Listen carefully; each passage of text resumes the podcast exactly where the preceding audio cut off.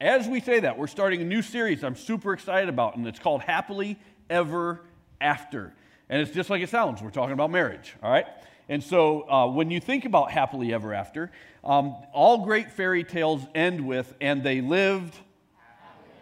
All right, so you know the routine, right? All right, so you're all, I don't have to instruct you on fairy tales, but the question that we have here this morning is are fairy tales possible?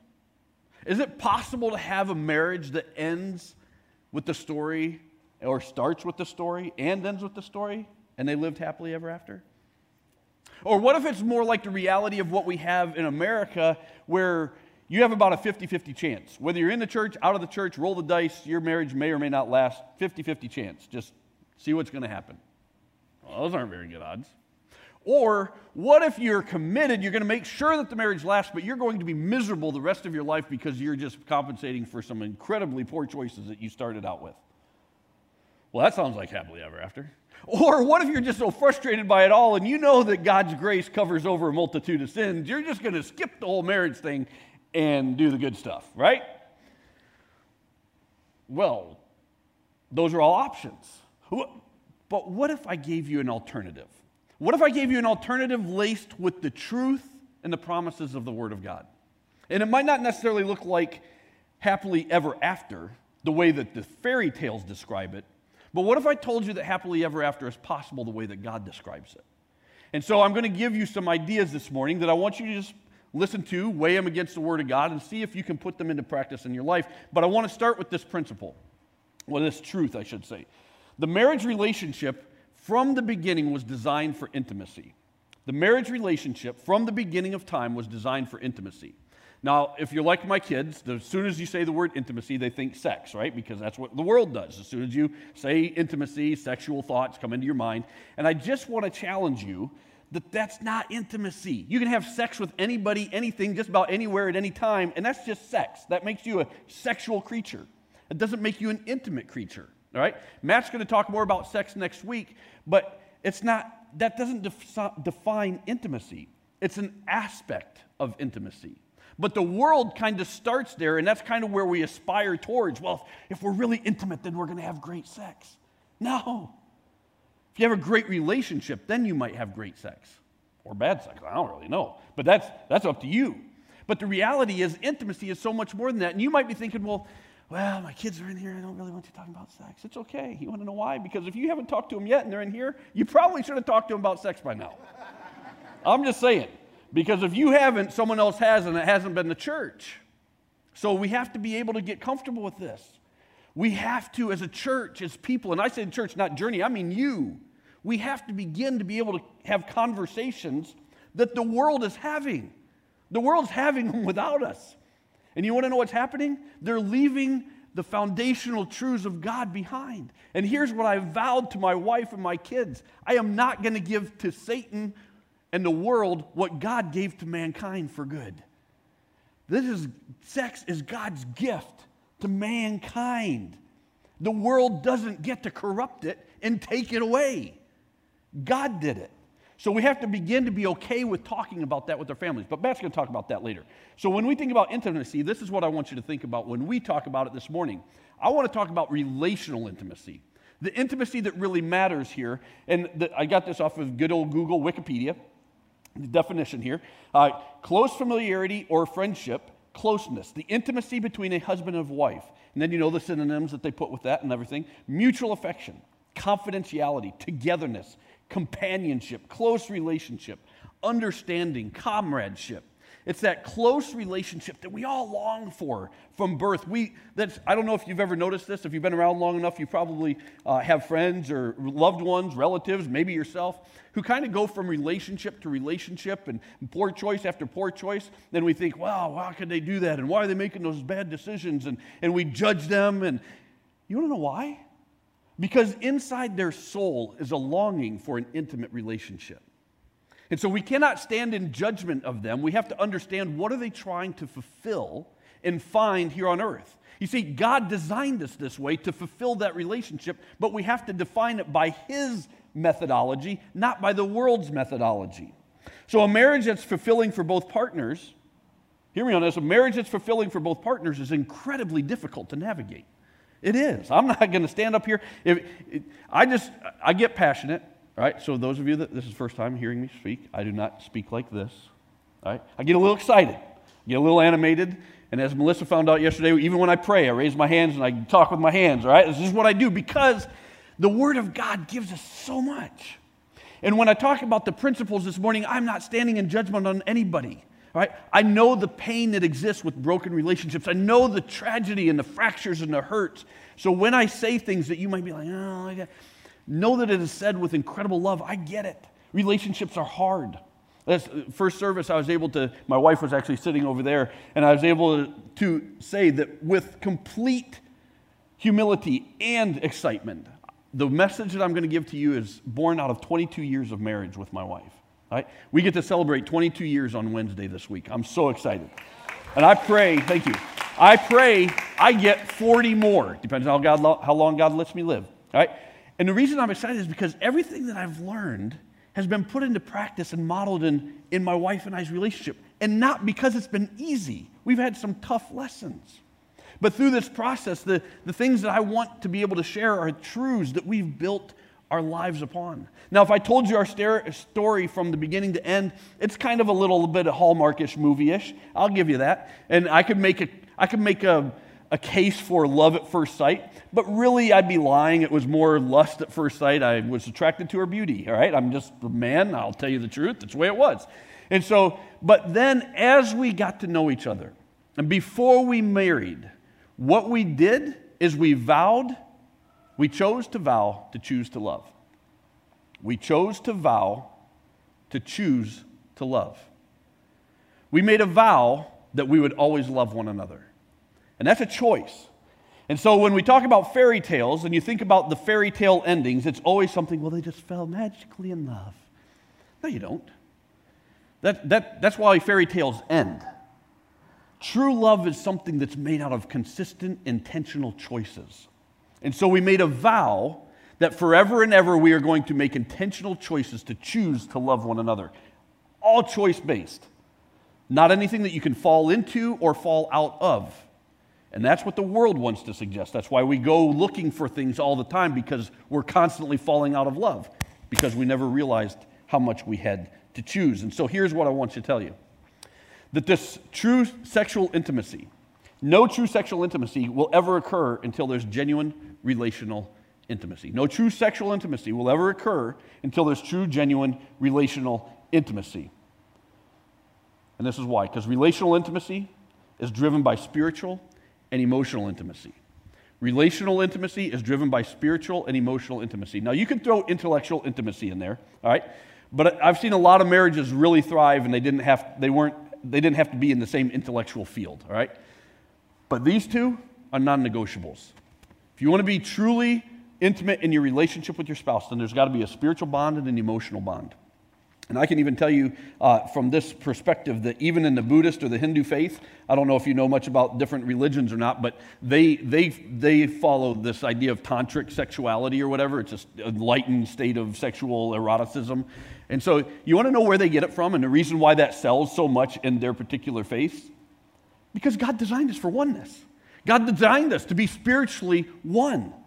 You see, they don't get to take what God created right? So when you think about all the other religions of the world, they're only they're they're making a false image of what God created. God created us for oneness. God created us for a strong spiritual bond from the beginning.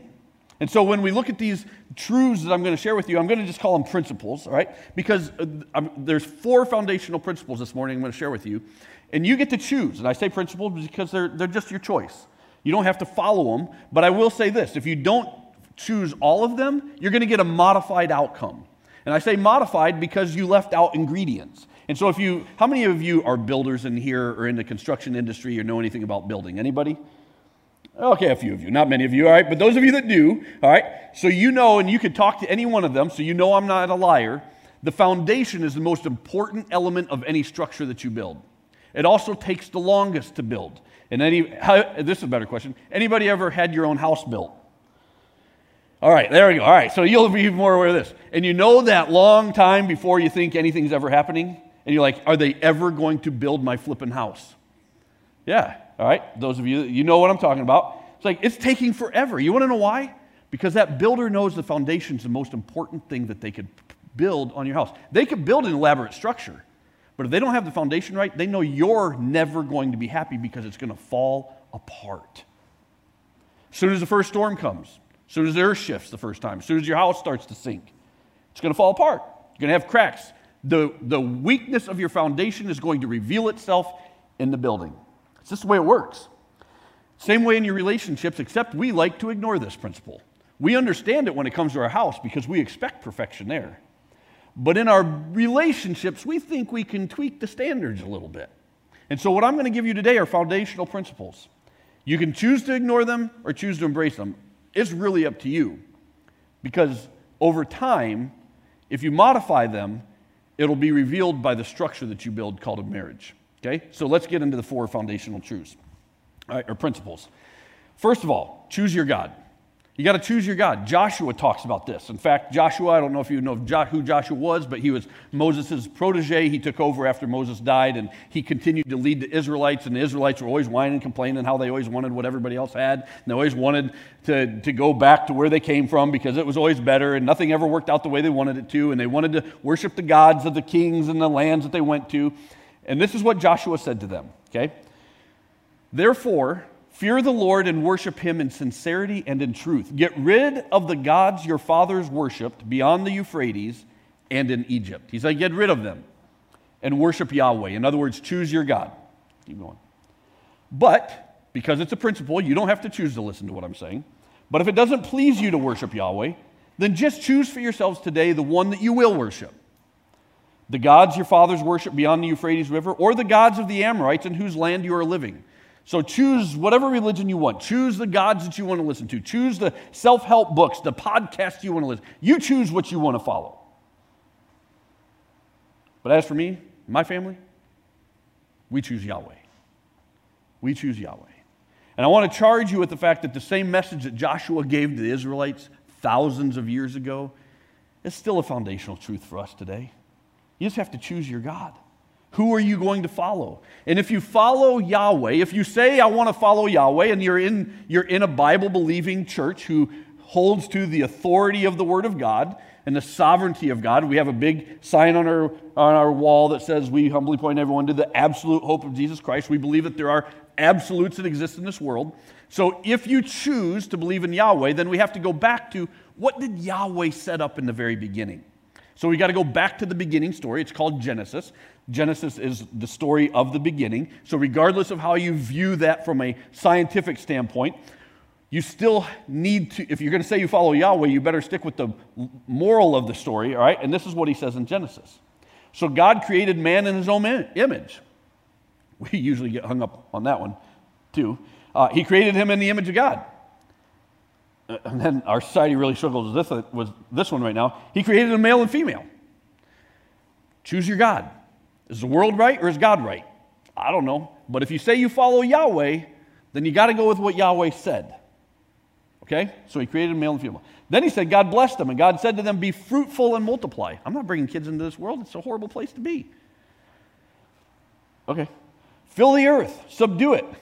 No, the humans are the problem with the world today. That's why the world's falling apart. Overpopulation, right? Huh. Dang, burn. Is Yahweh right or is the world right? Choose your God. Rule of the fish, rule of the fish of the sea, the birds of the sky, and every creature that crawls on the earth. You see, if we want to say we follow Yahweh, then we have to decide whether or not we're doing what he said. Is, is he really who he says he is? Was that the last verse on that one? I think it was. Yes. So when you, when you follow Yahweh, when you say you follow God, when you say you're choosing God, is He really the one that you are following? Or is it a modified version that's palatable for you and your interpretation of what the world is throwing at you as well? It's really your choice. But when you modify the truth of the Word of God, you're going to get a modified outcome of oneness with God. Okay? And I, want to, I also want to say right here that this, this idea of choosing God is, is, is a beginning point of spiritual intimacy. If you don't choose the same God, the scriptures say that you're, you're not going to be united together. In fact, there's a scripture in the New Testament that says, do not be unequally yoked together. It says, don't marry someone who is not a believer. All right? And that's the very first one that most Christians like to break. You want to know why? Because I'm going to save them. I'm going to date them and they're going to get saved. Okay. You see how quick and easy it is for us to throw out the foundational principles because we're convinced our ways are better than God's ways. So when we start with God, we just have to say, Am I going to follow His principles or am I convinced my way and the world's ways are better? Now, yes, there are examples of where the couple works it out when they're spiritually unequal in, their, in the beginning stages. But you want to know what you're inviting? A cracked foundation. I have counseled many who are on two entirely separate pages spiritually, and they wonder why they don't have any intimacy. They're in two different worlds. They don't have the same value system. And someone's going to give one way or the other. So it's a principle, it's your choice, but it is violated very commonly. Second thing we got to do on our principles is choose oneness. Choose oneness. Is oneness even possible? Is that idea of being one with another person just a fairy tale dream, or did God make it possible? Is it something that we can actually achieve here on this earth? You see, the first principle creates spiritual intimacy. The second principle creates spiritual intimacy and emotional intimacy. It does both of them. All right, so when we choose oneness, we have to begin to believe, because we chose God, we chose Yahweh, we have to start with the belief that it's actually possible, that spiritual and emotional intimacy can happen. And so then, where we go to in order to find out if this is true, if this is really what Yahweh, our God, said, then we go back to the beginning story, Genesis chapter 2. All right? So Genesis chapter 2 says this The Lord God said, It's not good for man to be alone. All right? So from the very beginning, He created us with this need for relationship. I will make a helper as his complement. The man gave names to all the livestock, to the birds of the sky, and to every wild animal. Why? Because he gave them dominion. But for the man, and you got to understand, man was around their name and everything. He's like, there's nobody that looks like me. There's no help, helper. So the Lord God caused a deep sleep to come over him. The man, as he slept, God took one of his ribs and closed up the flesh of that place. And then the Lord God had made from the rib he had taken from the man into a woman, and he brought her to the man. And the man said, Ah! And every man knows what that aha moment is. this, this is what I've been looking for. Bone of my bones, flesh of my flesh.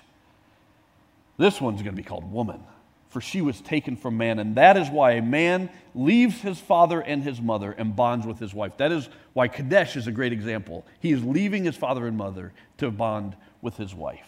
And they became one flesh. Now, certainly, we can talk about the sexual union that happens there. But more importantly, and what is missed, is the fact that this is an embodiment of the creation of the story of God and the oneness that is to happen between a man and a woman at the point of marriage in that relationship. That closeness that we long for is satisfied in the oneness that a strong, intimate marriage can create. But we have to believe that it's possible. And we have to choose. Oh, hear me on this. We've got to choose to make the intentional choices to make sure that that oneness is possible in our homes. And it is not easy to keep those that oneness there at all times. And when we think about that oneness, that deep spiritual bond that can come in our lives from a, a strong relationship, an intimate relationship, that is given to us because it's supposed to be a direct reflection of the oneness of God. God gave us marriage that our marriages might be a reflection on this earth of the oneness that God has in heavens. It's the oneness that God the Father, God the Son, and God the Holy Spirit have and he gave marriage as an example to the world through his believers, for those who choose Yahweh. He gave marriage as the example to the world of what sets them apart. The problem with the church today is our marriages don't look a lot different, a lot differently, whatever that is, whatever. English majors fix me. It doesn't look different than the rest of the world. So let's go back to the, what the scriptures say of why marriage is that model of one. We have an example of it when Jesus prayed his prayer in John chapter 17. And Jesus says this May they all be one, one, just like the one flesh in the Old Testament. This is Jesus now in the New Testament. The solidifying of that covenant marriage, that vow, all right? May they all be one as you, Father, are in me, and I am in you. May they also be one in us, so that the world may believe that you sent me. That being one is given as a, as a point of reflection of God. Okay? So they may believe that you sent me. I've given them the glory that you have given me. May they be one as we are one. He's not asking us to do something that he hasn't given us aspect uh, or the ability to do. That's why he's that's why I say choose oneness. It has to be a choice. You got to believe that it's possible. I am in them and you are in me. May they be made completely one so that the world may know you have sent me and have loved me and have loved them as you have loved me. Father, I desire those you have given me to be with me, where I am. Then they will see my glory, which you have given me, because you have loved me before the world's foundations. It goes back to the beginning story. The story of oneness was there before the foundation, before the genesis of the world. So we have to believe that it's there for us. We have to believe that this is possible. We have to believe that through the sacrifice of Christ, we have access to the oneness that we all so desperately long for.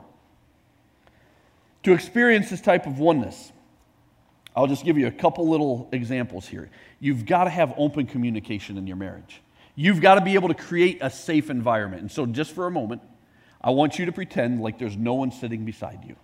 Preferably, if your spouse is here, definitely don't think your spouse is sitting right beside you, okay? The only person I want you thinking about is you. The only person I want you to be concerned about is the environment that you bring to the table in your home. And I want you to ask yourself these questions, all right? Are you able to be open and vulnerable with each other? And then flip that to you. Do you create an environment where your spouse is able to be open and vulnerable to you? Can you share your dreams and your fears with each other? Do you create an environment where your spouse can share their dreams and fears with you? Do you honor one another? Do you honor your spouse? Is there complete trust? And then the real tough one. What if your spouse reveals a character flaw to you? What if your spouse opens up and is vulnerable and attempts that one moment of openness and honesty, complete transparency, and reveals something that they're struggling with? What kind of environment do you set up in that moment? You see, one of the things I was able to share in the first sermon or the first, or first service Stacy and I have been married for about four years, and I had bought a business up in Minnesota, and it failed, and I was going through a bankruptcy, and blah, blah, blah. It was terrible. Prior to getting married, I'd struggled with pornography, and I thought I'd beat it, all right? And so during this time of bankruptcy, uh, all the stresses of life came upon me, and I started finding myself going back to my go to temptation. I was thoroughly frustrated with myself, and so I told my wife. Because we had vowed to love one another. This was breaking that vow. And so I went to her, and you want to know what she said? She wigged out on me. She freaked out. She told me if I ever told her that again, she's going to divorce me and it's going to be over. That's a lie straight from hell. You know what she told me? I love you, and we'll get through it. And you're forgiven. In that moment, she sealed forever that I could always go to her.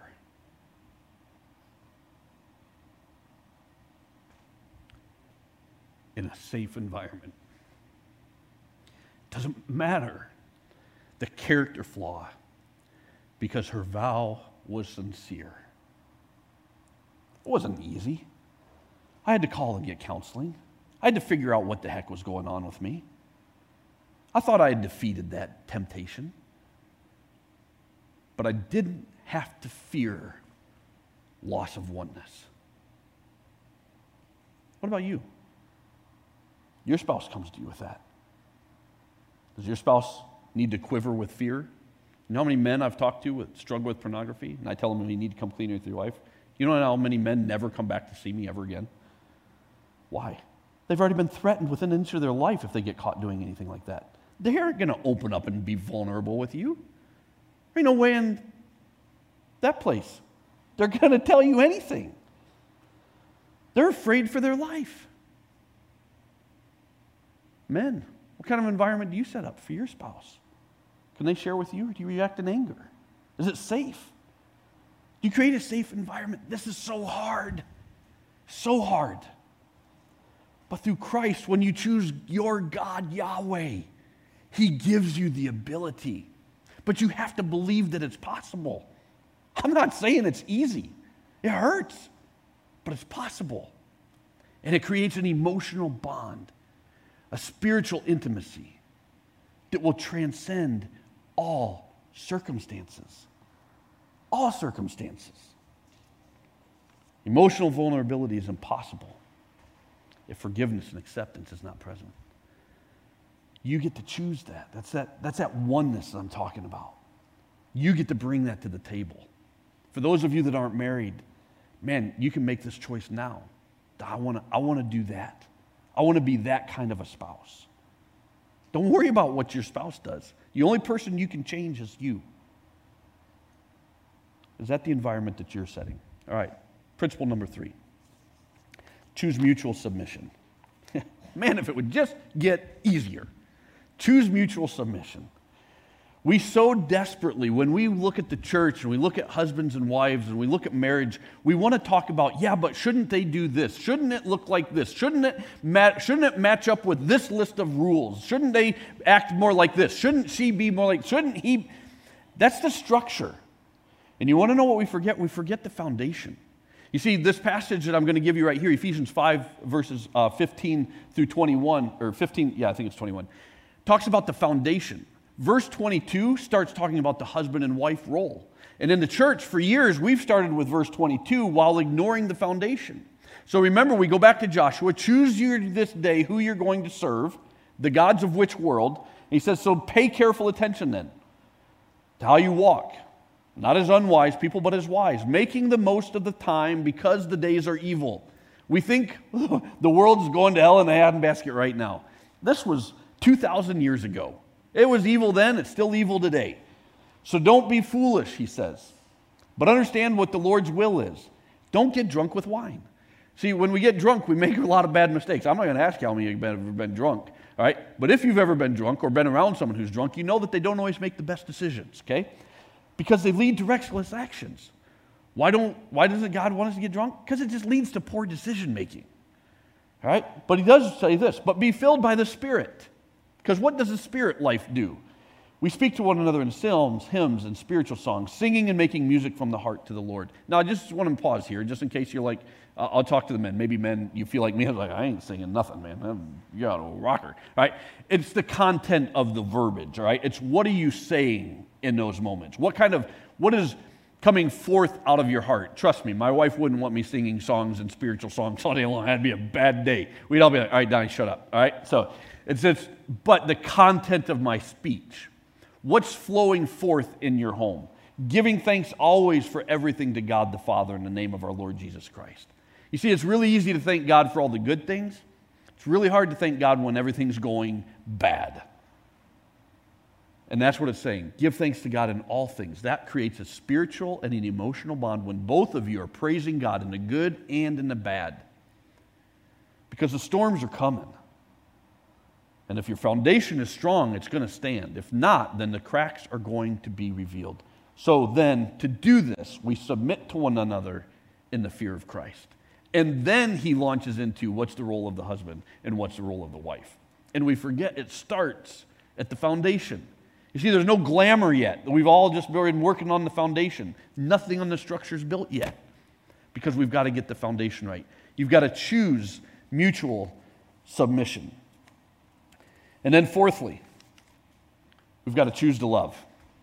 Choose to love. Save the easiest one for last. choose love. And I, am going to use one of the easiest passages on, of Scripture that defines what love is, so that when you go out of here, it'll, you'll be like, oh, I can do that one.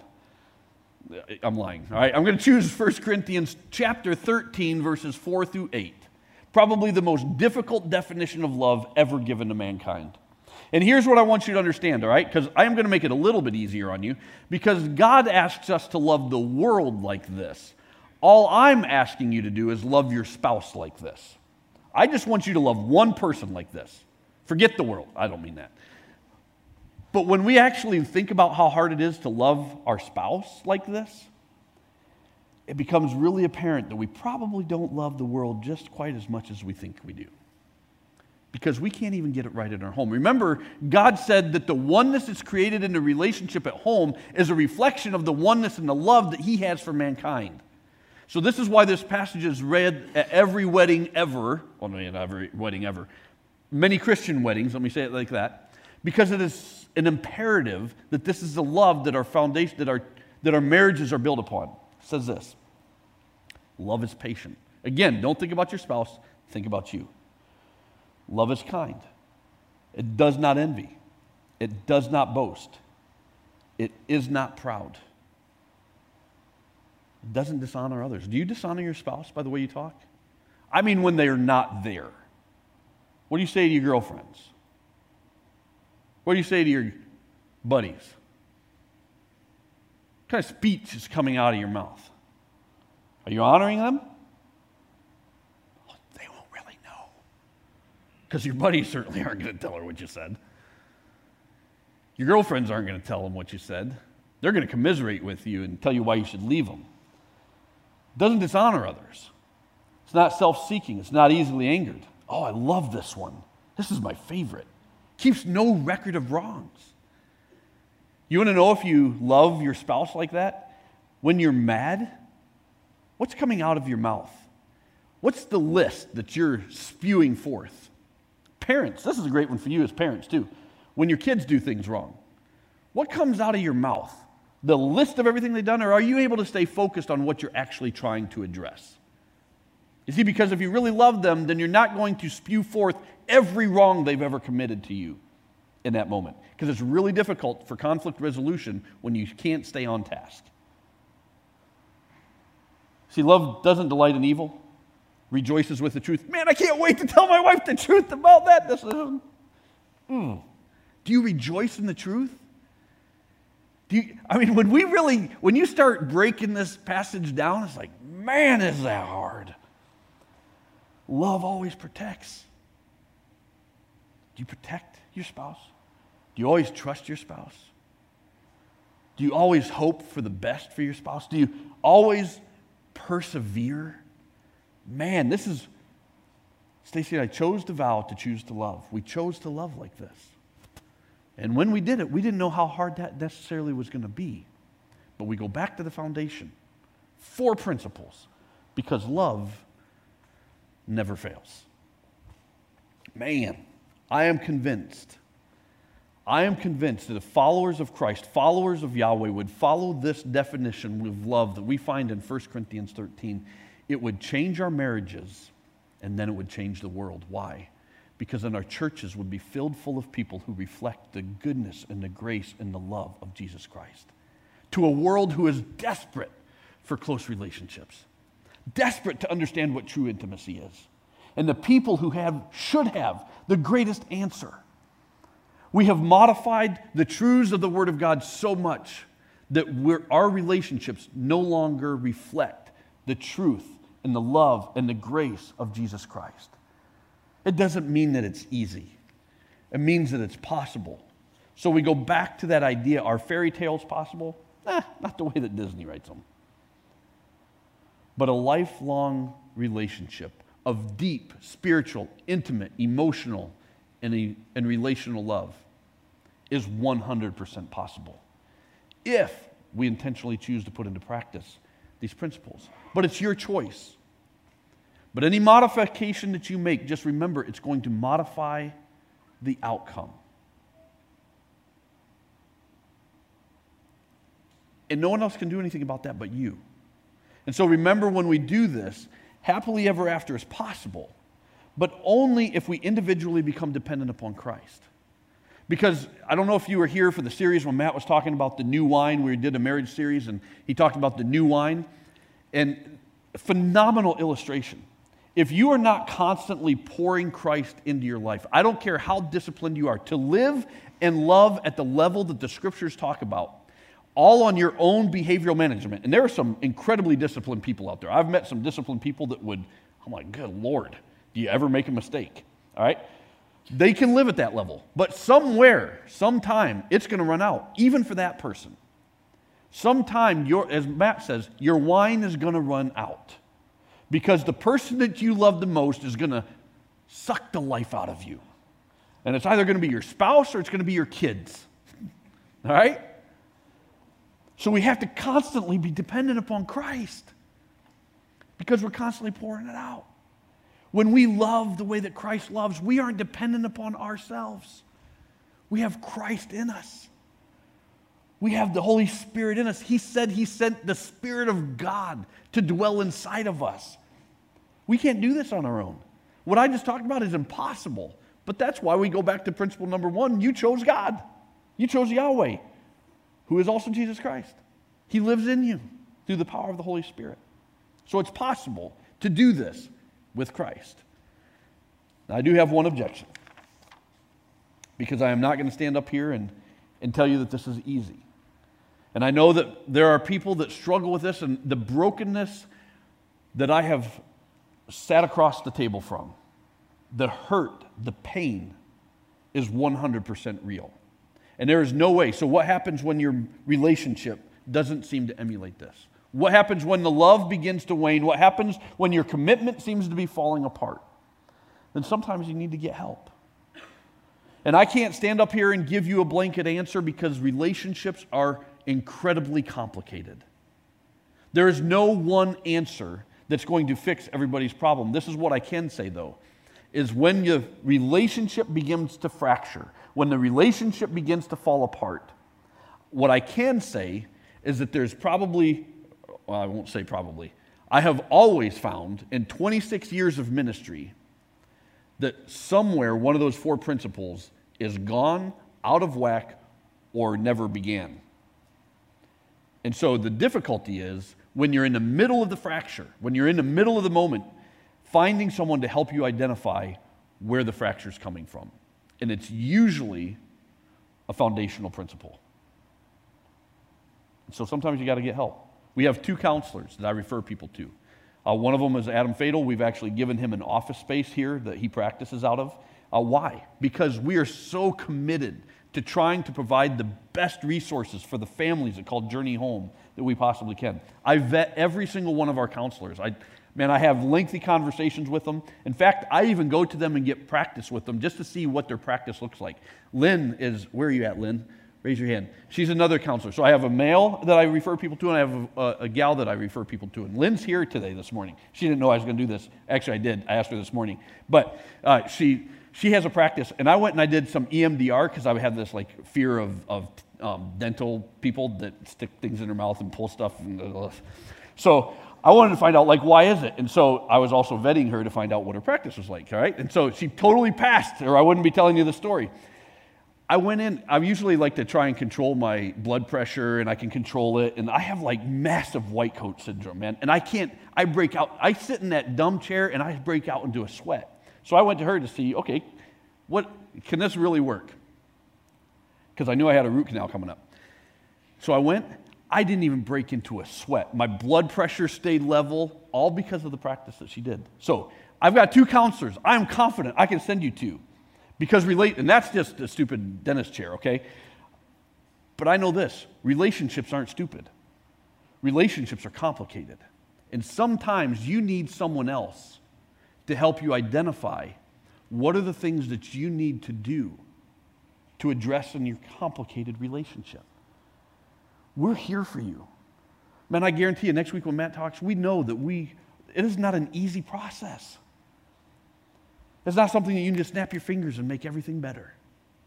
But through the power and the grace and the hope and the love of Jesus Christ, all things are possible. All things are possible.